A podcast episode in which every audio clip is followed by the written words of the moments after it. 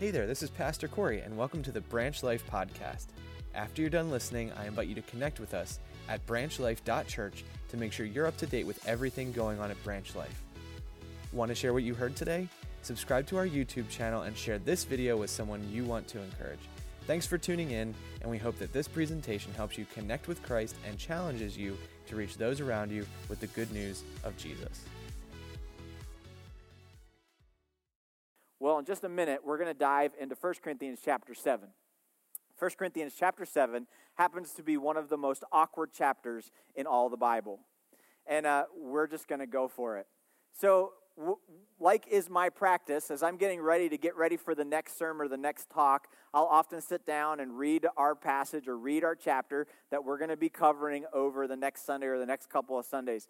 As I listen to this, and if you didn't know you could do this, you can use the YouVersion Bible app. You can actually listen to the Bible and, and or read it at the same time.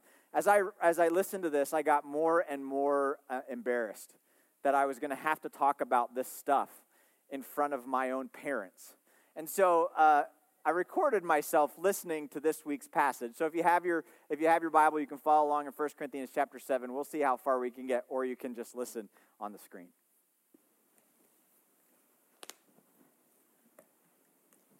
Chapter seven. Now concerning the matters about which you wrote, it is good for a man not to have sexual relations with a woman. But because of the temptation to sexual immorality, each man should have his own wife and each woman her own husband. The husband should give to his wife her conjugal rights, and likewise the wife to her husband. For the wife does not have authority over her own body, but the husband does. Likewise, the husband does not have authority over his own body, but the wife does. Do not deprive one another, except perhaps by agreement for a limited time, that you may devote yourselves to prayer. But then come together again, so that Satan may not tempt you because of your lack of self-control. Now, as a concession, not a command, I say this. I wish that all were as I myself am. But each has his own gift from God, one of one kind and one of another. To the unmarried and the widows I say that it is good for them to remain single as I am. But if they cannot exercise self-control, they should marry. For it is better to marry than to burn with passion.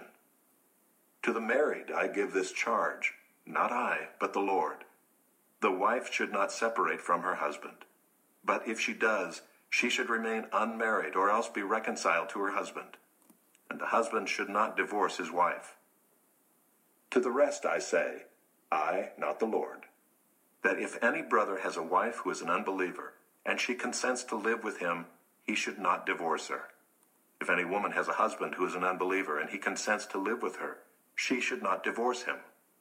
For the unbelieving husband is made holy because of his wife, and the unbelieving wife is made holy because of her husband. Otherwise your children would be unclean, but as it is, they are holy. But if the unbelieving partner separates, let it be so. In such cases, the brother or sister is not enslaved. God has called you to peace. For how do you know, wife, whether you will save your husband? Or how do you know, husband, whether you will save your wife? Only let each person lead the life that the Lord has assigned to him and to which God has called him. This is my rule in all the churches. Was anyone at the time of his call already circumcised? Let him not seek to remove the marks of circumcision. Was anyone at the time of his call uncircumcised? Let him not seek circumcision. For neither circumcision counts for any. So welcome to First Corinthians chapter seven. Let's pray together as we get started. God, as we look into your word, give us clear direction and understanding of what you're teaching, what you would have us to do, Lord, how you have us to live. Uh, glorify us, train us, help us to connect to you tonight through this passage. In your precious name we pray. Amen. So we are talking about brokenness, and this chapter is about hope and healing for a broken world. In our church, or in some church like ours around, around the country, there is somebody like Stephanie. Stephanie is a teenager who dreams of someday getting married and having a family. And Stephanie, since the beginning of junior high, has had a boyfriend or, or not, on and off over the last few years. She just recently broke up with her most recent boyfriend. And she's wondering if there's ever going to be someone who will love her. Anyone, will, someone who will love her for who she is, and, and if she'll be able to marry that person. And she's constantly looking for her next boyfriend. Or maybe there's someone in one of our churches like Stephen, who's a young adult. He's trying to make his way through this world, and like Stephanie, he's gone in and out of relationships, and he's graduated from college, and he's interested in getting married, but he doesn't want to tie himself down. He's having fun, uh, fun playing the field and meeting different ladies and just kind of doing whatever feels right at the time. His friends tell him that sex isn't a big deal and he should live it up while he can. But in the back of his mind, he's thinking maybe, maybe there will someday be someone special. And does what I do now matter for then? There's couples like, like Ben and Jill. And Ben and Jill think that they're going to get married someday, and they want to make sure that maybe they do it right. And so before getting married, they decided to pray, maybe let's live together, and we can kind of practice getting married first. And that's what all of Bill and Jen's friends are doing, and their mom and dad seem to be okay with it. Grandparents, not so much, but that's what they're going to try. And so they get an apartment together, and they, they start to live together before they've gotten married. There's other couples that have been married for years, and, and they're living on the edge. He doesn't really think he loves her anymore, and she can't stand him. She doesn't know if she can take this marriage for another day or another moment longer, and they're thinking about, if not saying out loud, the word divorce. And if it wasn't for the kids, they might have done that already. Then there's Linda, whose husband died suddenly a couple of years ago. She finds herself lonely and lost. She's a, a widow. She never thought she'd be a widow, and she's asking God what she should do next. When it comes to the topic of sex, marriage, and singleness, no matter where you are in life, The, these are issues that touch your life every single day. And in First Corinthians chapter seven, Paul is going to have a very clear discussion on sex, marriage, and singleness. He's going to just lay it all out there and go through chapter seven and talk about how to have marriage God's way. You see, Paul was writing as a broken man to a broken church in a broken city that was full of broken marriages. Some broken marriages right then, where multiple people had been divorced and remarried and divorced and remarried. Some broken marriages yet to be. What the singles were doing were going to have incredible damaging effects on their future marriages. And in a culture that didn't respect marriage, in a culture that said, hey, sex is just not that big a deal, Paul's going to write into them the answer to the questions they were asking from God's word. Why did Paul bring up the topic of broken marriages here in this time in this conversation? The answer is pretty simple. In the first line of chapter seven, in verse one, he says, because you asked, I'm going to answer. Because you asked, I'm going to answer. See, the The broken church, the Christians, the church full of the Stephens and the Jills and the Bens and the marriages that they didn't know if were going to last and the widows that weren't sure what the future held, they were asking. They were saying, how, how do we do this right? How do we, how do we live life God's way?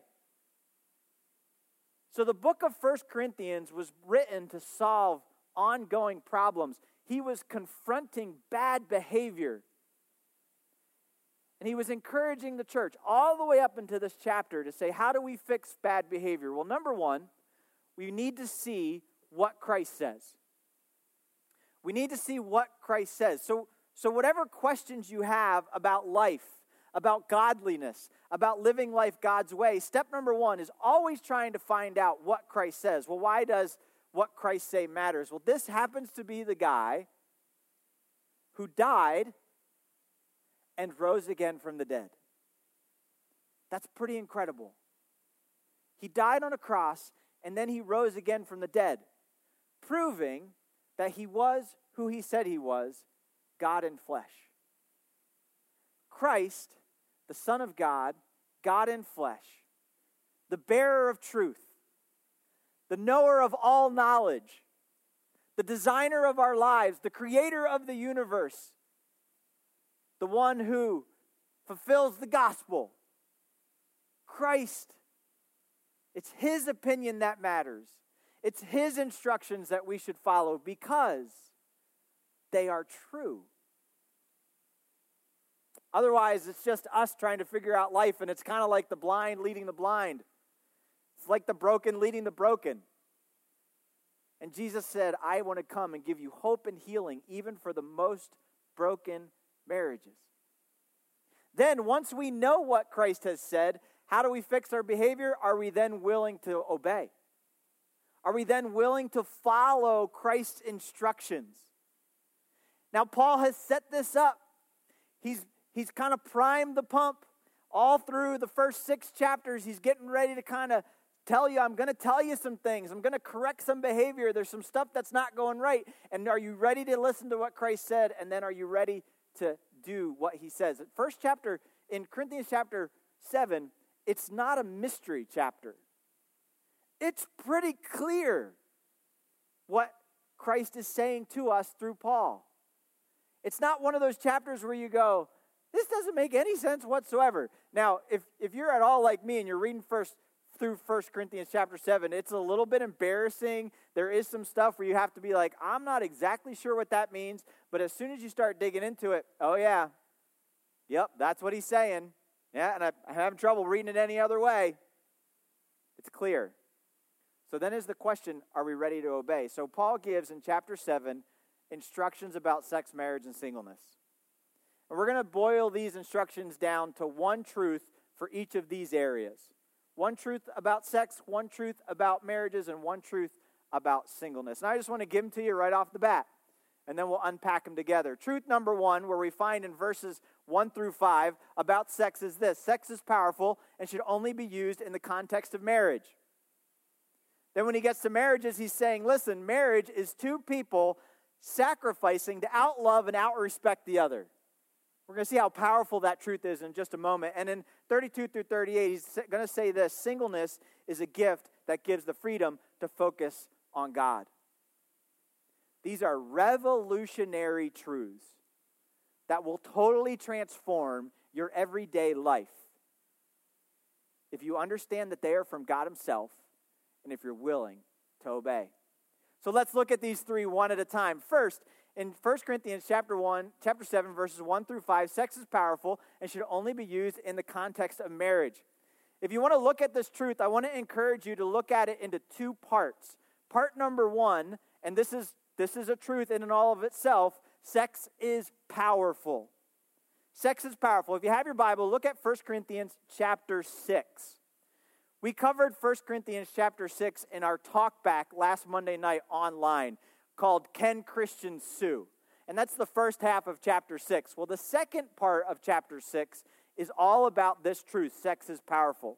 And if you look starting in verse eighteen, listen to what Paul says. He says this, flee from sexual immorality and every other sin a person commits outside the body.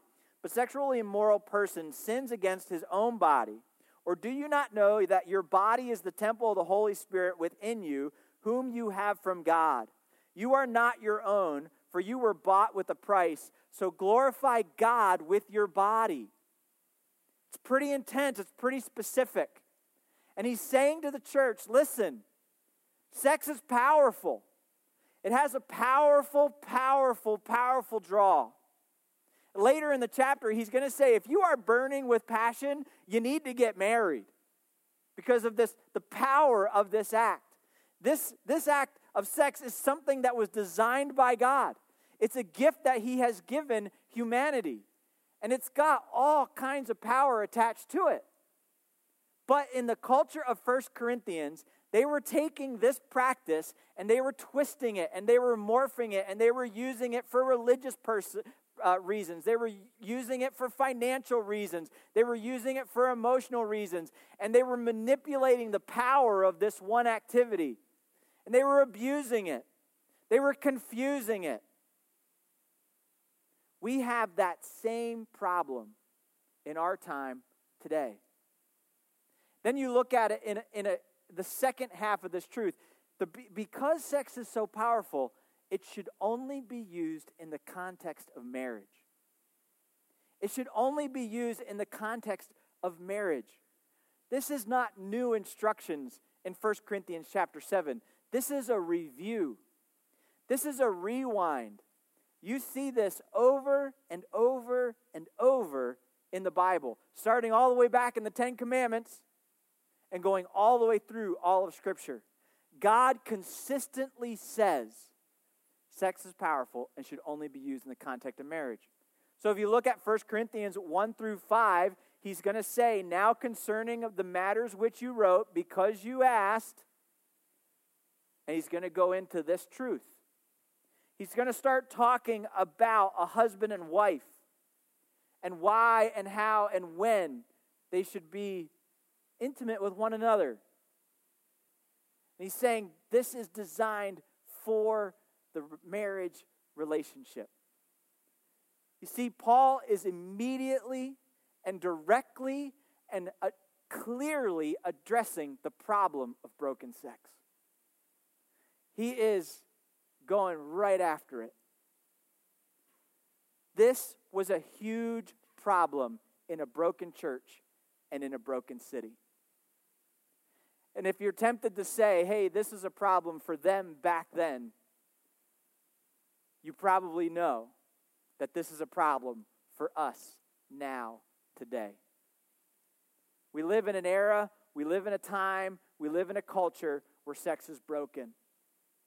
One of the main cultural problems that we have in our city here right now, and in every city like ours, and in every country around the world, is the rampant practice of sex trafficking, where young girls and, and young people are, are taken and taken advantage of and taken from their homes, and, and they're used for profit. They're used for pleasure. And this activity is broken. And the powerful impact that that has on their lives cannot be measured. Where this activity of sex is broken and is used in an abusive way. Where people are told that they are just objects, and if they're not told it, they're shown it. Where we live in a time where it is so much easier to look at things that we shouldn't look at. The sites on the internet, the X-rated ones, you know the ones I'm talking about? They are visited more times on a daily basis than Amazon, Twitter, and YouTube combined. It's broken. It's broken. We live in a super sexualized culture. So why do our young people have confusion about this? Why do our young adults struggle in these areas? What's happening to, to marriages that are trying to live this out in a healthy way? They're broken because our culture is looking at this in a broken way. And Paul is saying, listen, God's got the answer. God's got hope and God's got healing for this kind of brokenness. And he's saying sex is a powerful thing and it should only be used in the context of marriage. If you're a young adult, if you're a teenager, if you're single in this room, and you are being told by other people in your culture, in your world, on your television, on your computer screens, that, ah, it's just sex, it's not a big deal. Oh, everybody else is doing it. Come on. You, you don't worry about it. Hey, it's kind of backwards to save that for marriage. You need to hear what I'm saying right now, tonight. The Holy Spirit, Jesus Christ, and God himself says, no, no, no. It is a big deal. It is a very, very big deal. For my entire life, I've worked with teenagers and young adults. Now, if we talked about these issues, we've talked about the impact, not just the physical impact that happens when you participate in premarital, premarital sex, but the emotional impact that takes place. When you do something and you participate in something that has been designed for marriage, you are emotionally connecting yourself in ways that are not supposed to be done in a non-married setting. It's not something that can just be ignored or overlooked or said, that's not a big deal. It is a big deal. So in Proverbs, the, the, the writer says, wisdom says, hey, guard your hearts. Guard your hearts. Do everything that you can to guard yourself. And the Bible says over and over and over again, guard your purity. Guard your purity in every way possible. And understand this, you are living in a day and a time and a culture where it is extremely difficult to guard your heart and to guard your purity. But in the book of Job, Job says, I will let no unclean thing go before my eyes. I will decide now, in this moment, in this time, and in this place, that what God says is true, and sex is powerful, and it should only be done in the context of marriage. We live in a super-sexualized culture. That's challenge number one. Challenge number two, when I was born in nineteen seventy-eight, of all the eighteen-year-olds through thirty-four-year-olds in the world, sixty percent of them were married in nineteen seventy-eight. Now, just forty-one short years later, and this one in nineteen, or forty years later, in two thousand eighteen, that same age bracket, the percentage is cut in half. Only thirty percent are married.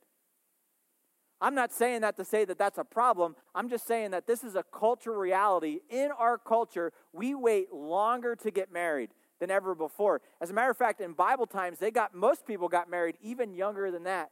In other cultures around the world, people get married at younger ages. But in America today, we wait well into our late twenties and early thirties to get married. And that's the norm. That's considered regular. Now, if you have an equation, super sexualized culture, and waiting later to get married, do you think there's going to be a brokenness attached to sex? Yeah, it gets really, really hard. So in this area, Christians are asked to live in a counter-cultural way. This is a way that Christians are really weird. If you're a Christian, you already know you're weird. You already know that you're strange. When it comes to this stuff, when it comes to attitudes about sex, when it comes to attitudes about marriage, yeah, we're weird. We're countercultural. We believe in things like abstinence before marriage. That's strange to people. That's cuckoo nuts. We believe in not moving in together, but waiting until after you're married to move in together. What? I don't, what age do you live in? This is a way that Christians are unique, and this is also how they were unique in Bible times. This caused Christianity to stand out. This caused people to look at the church and say, you're teaching what? You're waiting for when? You're not going to do, huh? Why?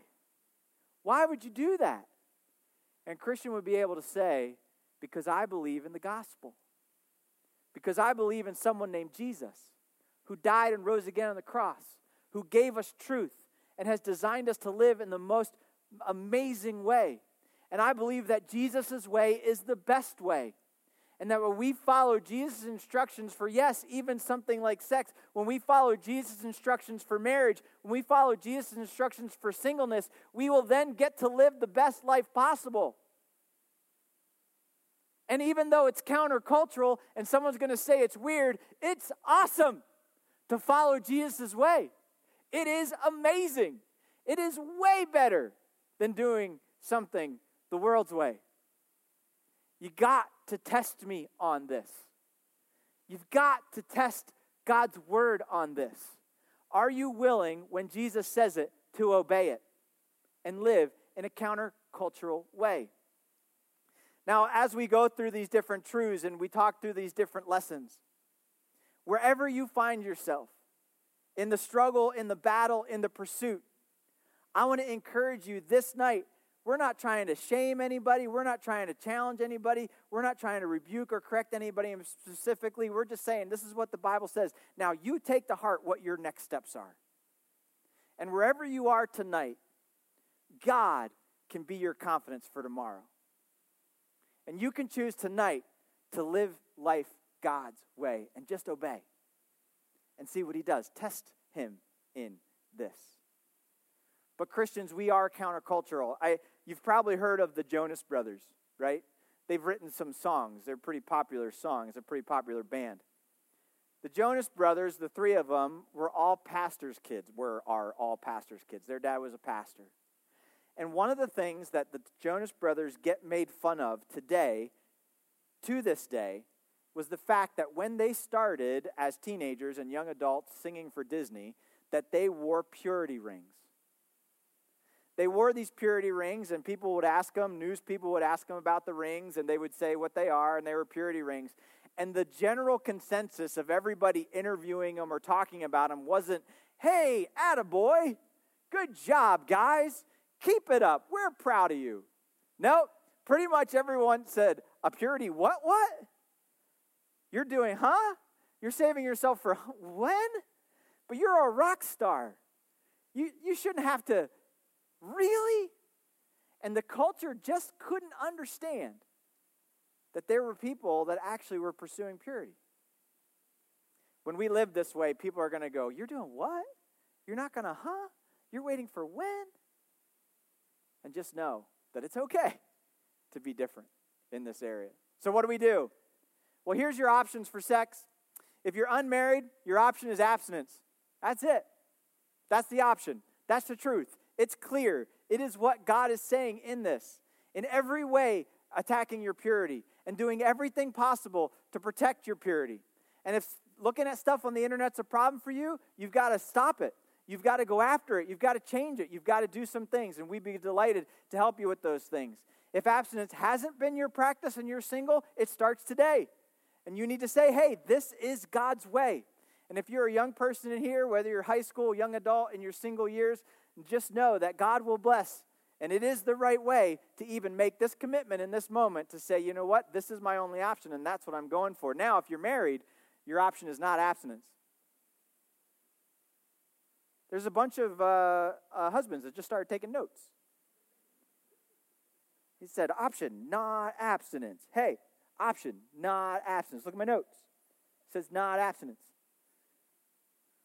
That's true. If you look at First Corinthians chapter one through five, there is a strong encouragement to not be abstinent if you're a husband and wife. And so if, and we're going to talk about this a little bit later, if that's an issue for you guys, something's broken. Something's broken. And the only reason to be abstinent in a marriage, the only thing more important was this. Prayer. Prayer. Remember, we said that prayer is, is powerful and prayer is important.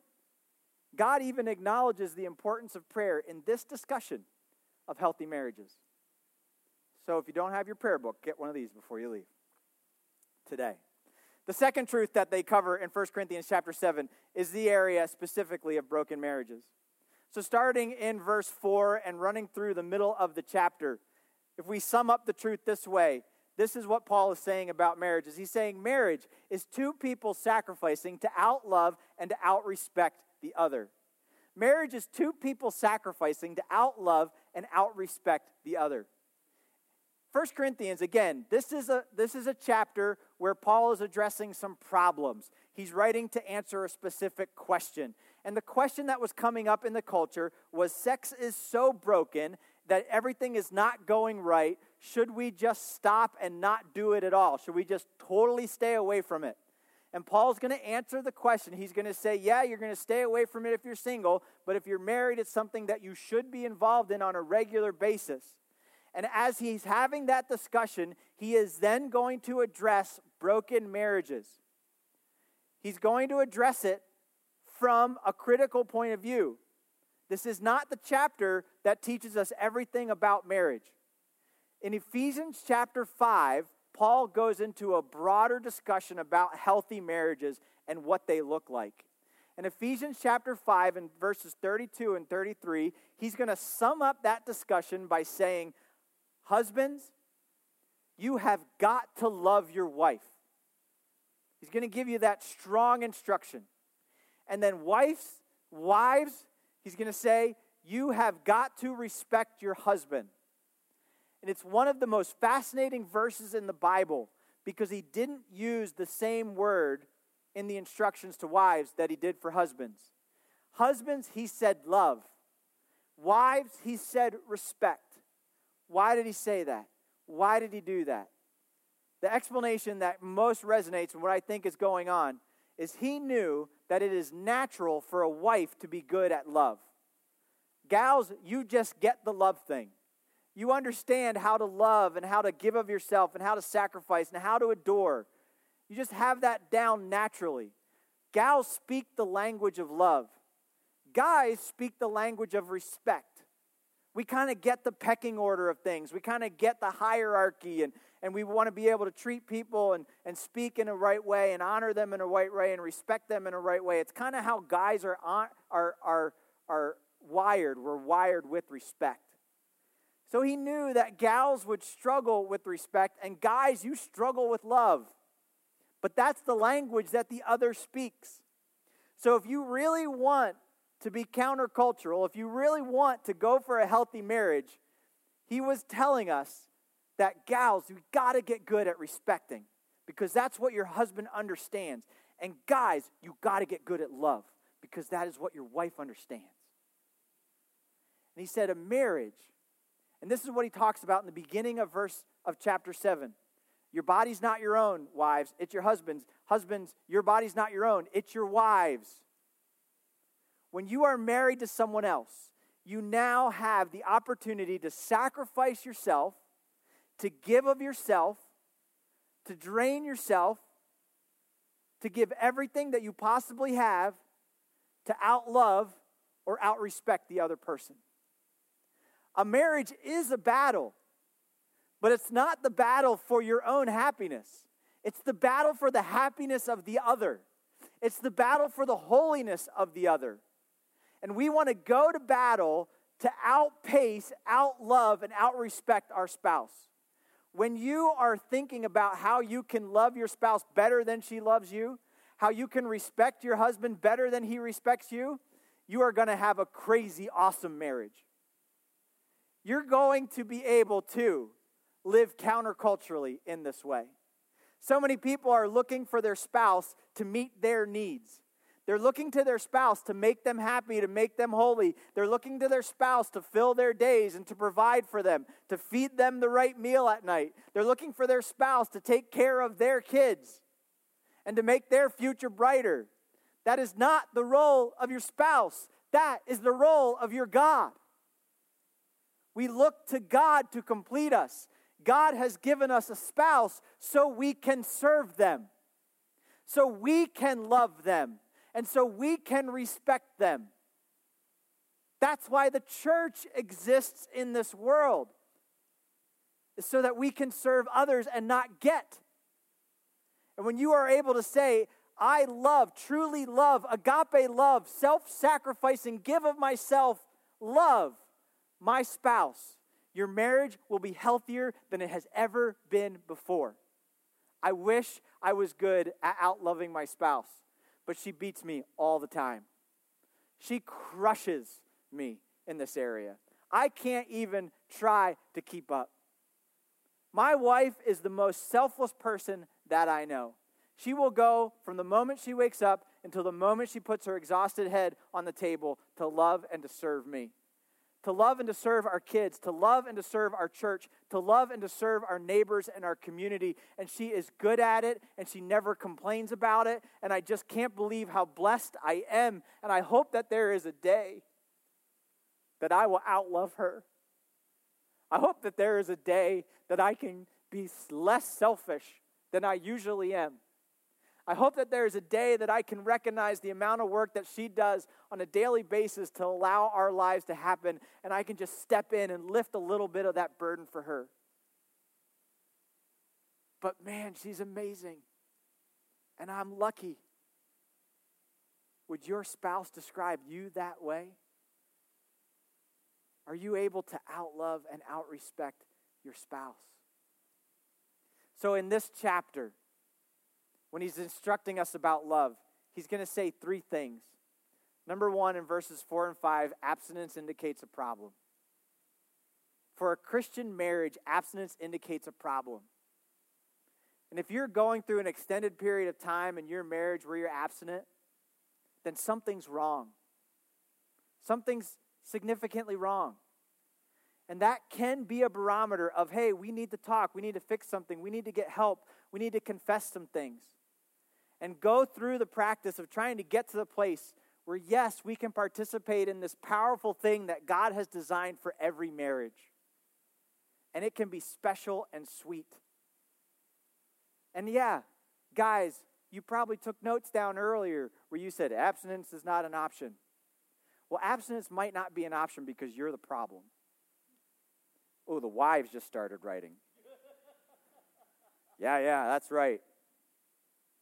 And they may not be wrong. But listen to this. If you're pursuing out-loving and out-respecting your lives, wives, wives, if you're pursuing out-loving and out-respecting your husbands, abstinence will not be a problem. Abstinence will not be a problem. In the second area, he says, in verses ten to eleven, he says, divorce is not an option. I'll read it for you, just so you know I'm not making this up. In verse ten, he says, to the married I give this charge, not I, but the Lord. So he's saying, I'm speaking for the Lord. In other words, you already know this. You've already heard this. The wife should not separate from her husband. But if she does, she should remain unmarried or else be reconciled to her husband. And the husband should not divorce his wife. That's it. He doesn't, he doesn't say anything else. I, I, I, I need a little bit more there. I'm reading this, and I'm like, wait a minute, Paul. Hold the phone. I've got some questions. What about when? What about if? Like, what are you saying? Never, it's not an option. Listen, if you're like me, you've probably got a thousand questions about this. But the readers in First Corinthians who were following God's word, to them it was assumed that it was already taught that divorce is not an option. Here's the countercultural reality of where we live today. For so many couples, divorce is way too soon an option. Divorce is the thing that we pursue and the thing that we run, run for. So let me say this, and I'm very confident in this statement. There is always a better option than divorce. There's always a better option than divorce when you are a married Christian. Again, tonight we don't want to guilt anybody. We know that all of us have been touched by divorce in some way, shape, or form in our lives, in our family lives. Some of us here have been divorced. Some of us here have been remarried. And again, we're not saying to say anything was terrible or wrong or awful in your past, but wherever you are today, honor God today and through the rest of your lives to do whatever he, he says to do. If you're like me, you've got some more questions, and we don't have enough time to go into this. So tomorrow night in our Facebook Live, that's probably better to talk about this with everybody on the internet than here tonight. We're going to do five questions about divorce, and uh, we'll see what God says about them. And yes, there is more to the discussion than what we're able to cover here tonight. But what do we do? The decision about divorce should be made before you're married, not when marriage hurts. So again, I'm talking to singles. I'm talking to those of you that have healthy marriages. You should make this decision before you get married, because there will be a time when marriage hurts, and it hurts really bad. That's not the time to consider whether or not divorce is an option. But when we say, whatever comes with God's help, my God is able, I'm able to trust him for the salvation of my soul. Can I trust him for the restoration of my marriage? If your answer is yes, yes, and yes, then no matter what comes, God can heal your marriage. There is a better option than divorce. What about abuse? What about situations where safety is in danger? What about times where your spouse is wrong and they are dead wrong? That's why God has given you the church. Yes, you need to be safe. Yes, you need to get help. Yes, you may even need to get out. But don't do that apart from your church. If you are a married Christian, there is nothing that makes me more upset than abuse. Nothing that makes me more mad. Nothing that may make me to do something that I probably shouldn't do as a Christian pastor, than to find out that there is some man abusing some woman who he is supposed to love, whether it's emotional, physical, or verbal. Men, don't even go there. And if you're going there, there's going to be some real and serious consequences. But women, no. That you can be heard and you can be protected and you can be sheltered in God's name with the help of the church. So the decision about divorce should be made before you are married. Then he gives a third guideline, and this is one of the coolest things in the whole chapter as far as I'm concerned. In chapters twelve, verse sixteen, he said, godliness helps everyone close by. I wish we had more time to, to ha- hash this out, but we don't tonight as our time is going away from us. But you see this discussion about a married Christian staying with a non non uh, staying with their non-saved spouse. And at the end of it, they say you should stay. If the marriage is going right and if they're willing to stay together, you should stay together because you will help the holiness of your spouse and your kids. And that's a confusing statement, but this is what he is saying. Husband or wife, if you're saved and you're the only saved person in your family, your godliness has an incredible positive influence on the people around you. Your godliness allows for God's blessing to be on all the people around you, specifically the people that you love. This is not just a principle from this chapter. This is a principle that goes all the way through Scripture. Moses was having a conversation with God, and God was going to bring wrath down on some town, and God said to Moses, or Moses said to God, God, if there's if there's ten people here in this place who love you and follow you, will you spare the town? And God said, yes, if there's ten, I will spare the town. And Moses said, what if there's five? If there are five, will you spare the town? He said, yes, yes, if there's five. What if there's one? If there's one, will you spare the town? Yes, Moses, I will spare the town that deserves to be punished for the sake of one godly person.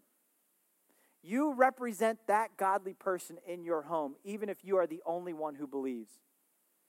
Nehemiah built a wall, and a few godly people came in, and as a result of a few godly people doing what God wanted to, wanted them to do, a whole nation was blessed.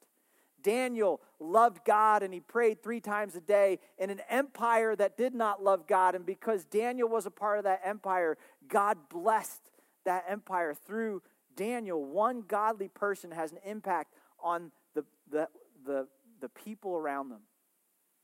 We believe this at Branch Life Church. The stronger our connection to God, the farther our reach and the more fruit that we bear, and it helps provide shade, shelter, and sustenance to our town and our neighborhood.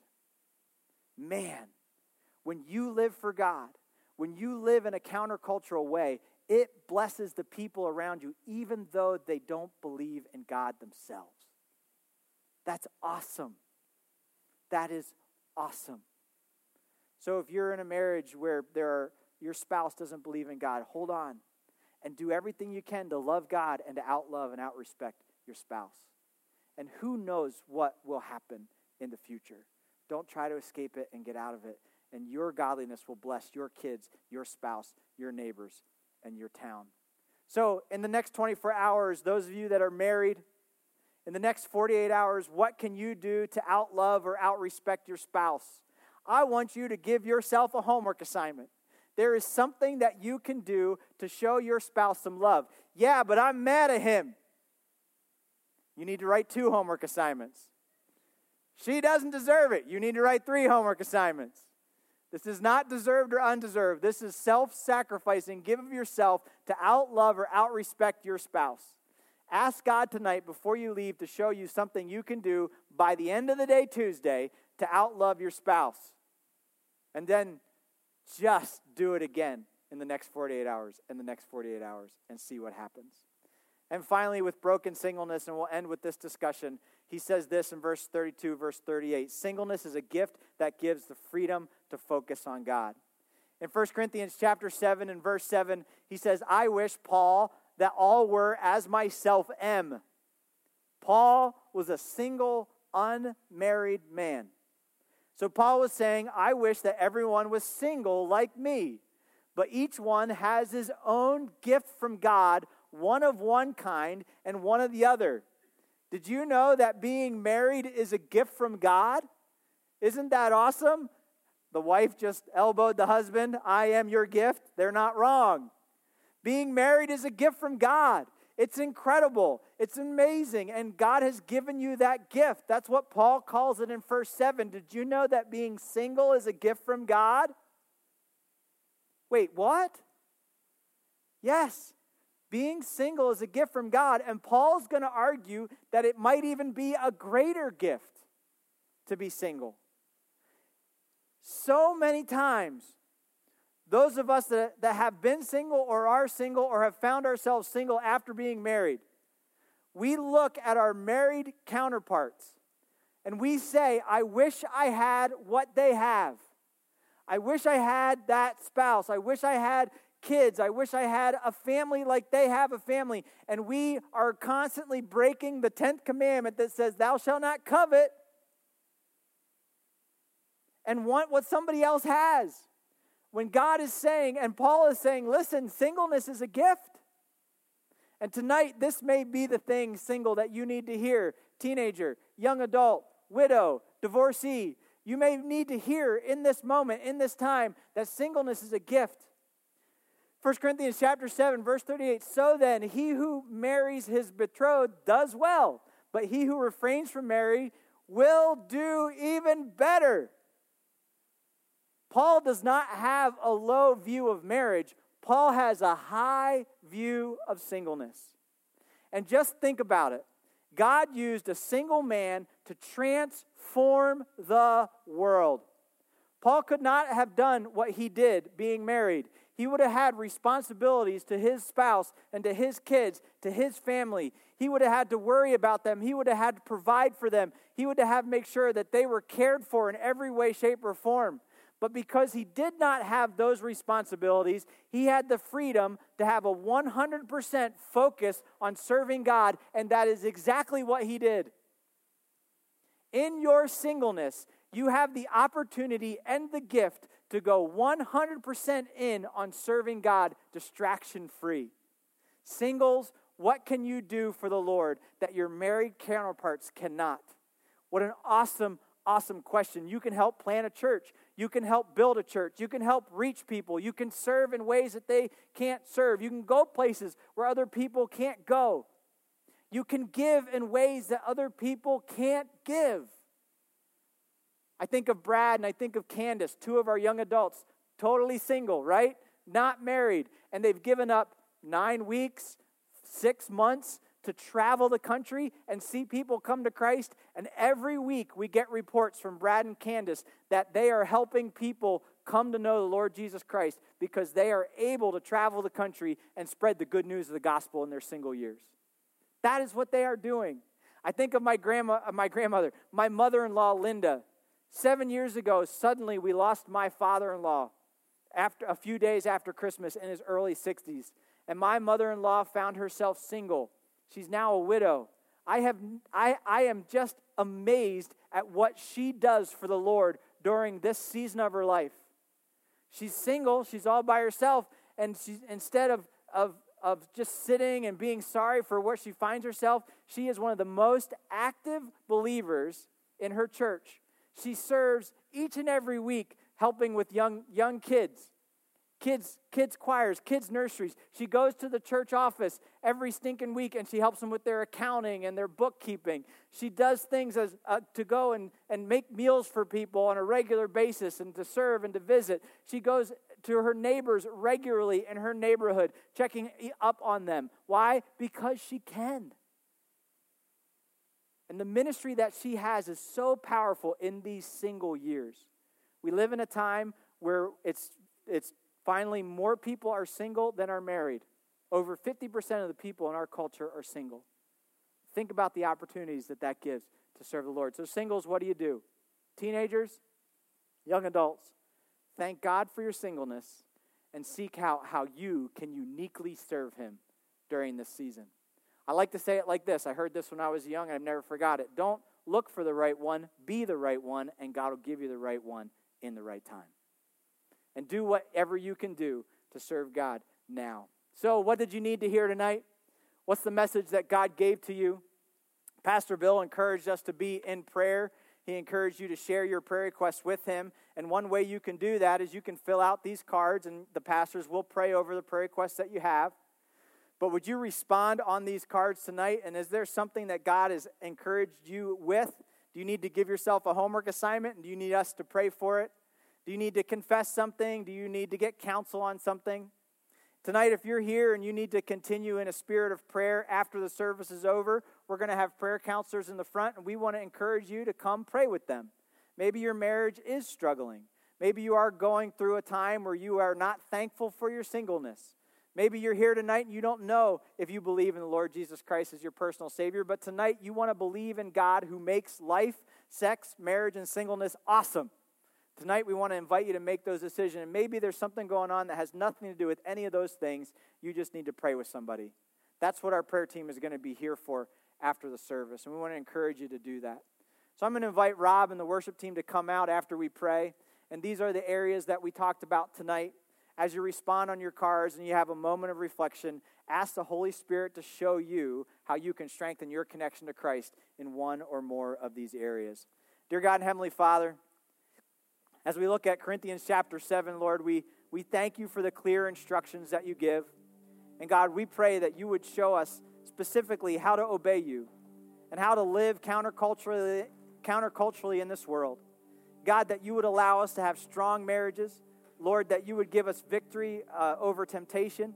And God, that you would direct us to be an example, to be salt and light in the world. God, that you would use our godliness to be a blessing to those around us.